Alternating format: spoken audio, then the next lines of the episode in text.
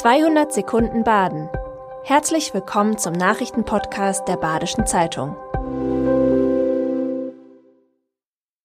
Die Nachrichten am Donnerstag, dem 8. Dezember. Um 11 Uhr sollen am heutigen Warntag im ganzen Land die Sirenen heulen. Bei wie vielen der 183 Sirenen in den 50 Städten und Gemeinden im Landkreis Breisgau-Hochschwarzwald es funktioniert, ist nicht klar, denn es gibt Lücken im Netz. In Freiburg bleiben die Sirenen heute stumm, auch wenn die Intention des Warntags unterstützt wird. Mit der Aktion wollen das Bundesamt für Bevölkerungsschutz und Katastrophenhilfe, Länder und Kommunen erproben, wie rasch und zuverlässig regionale Warnungen im Ernstfall verbreitet werden können.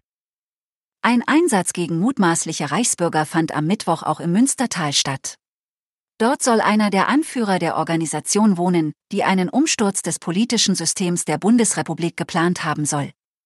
Rüdiger von P. wohnte offenbar noch nicht lange in dem Haus. Wenn die Vorwürfe des Generalbundesanwalts zutreffen, dann spielte der Mann bei dem mutmaßlichen Komplott eine wichtige Rolle. Der langjährige Bundeswehrkommandeur soll an der Spitze des militärischen Arms des verdächtigen Netzwerks gestanden haben. Was noch über ihn bekannt ist, lesen Sie in der BZ-Reportage von Michael Saurer und Theo Westermann. Die Grippewelle hat Freiburg fest im Griff. Nicht nur den Oberbürgermeister Martin Horn hat es erwischt, auch in Büros, Schulen, Kitas und Kliniken häufen sich die Krankmeldungen. Wegen der Krankheitswelle müssen Öffnungszeiten verkürzt, Klassen aufgeteilt oder Betten gesperrt werden.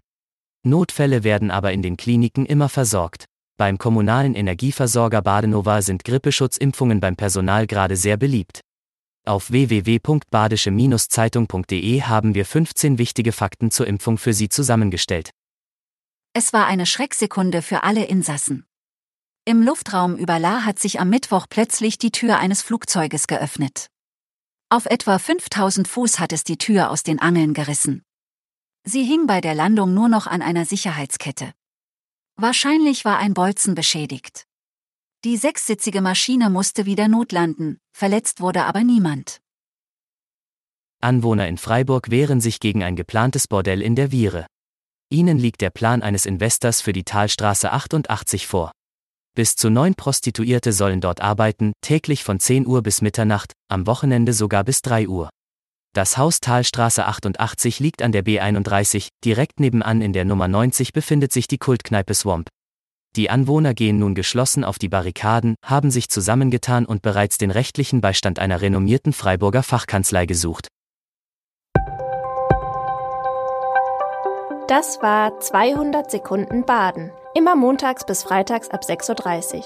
Aktuelle Nachrichten rund um die Uhr gibt's auf der Website der Badischen Zeitung badische-zeitung.de.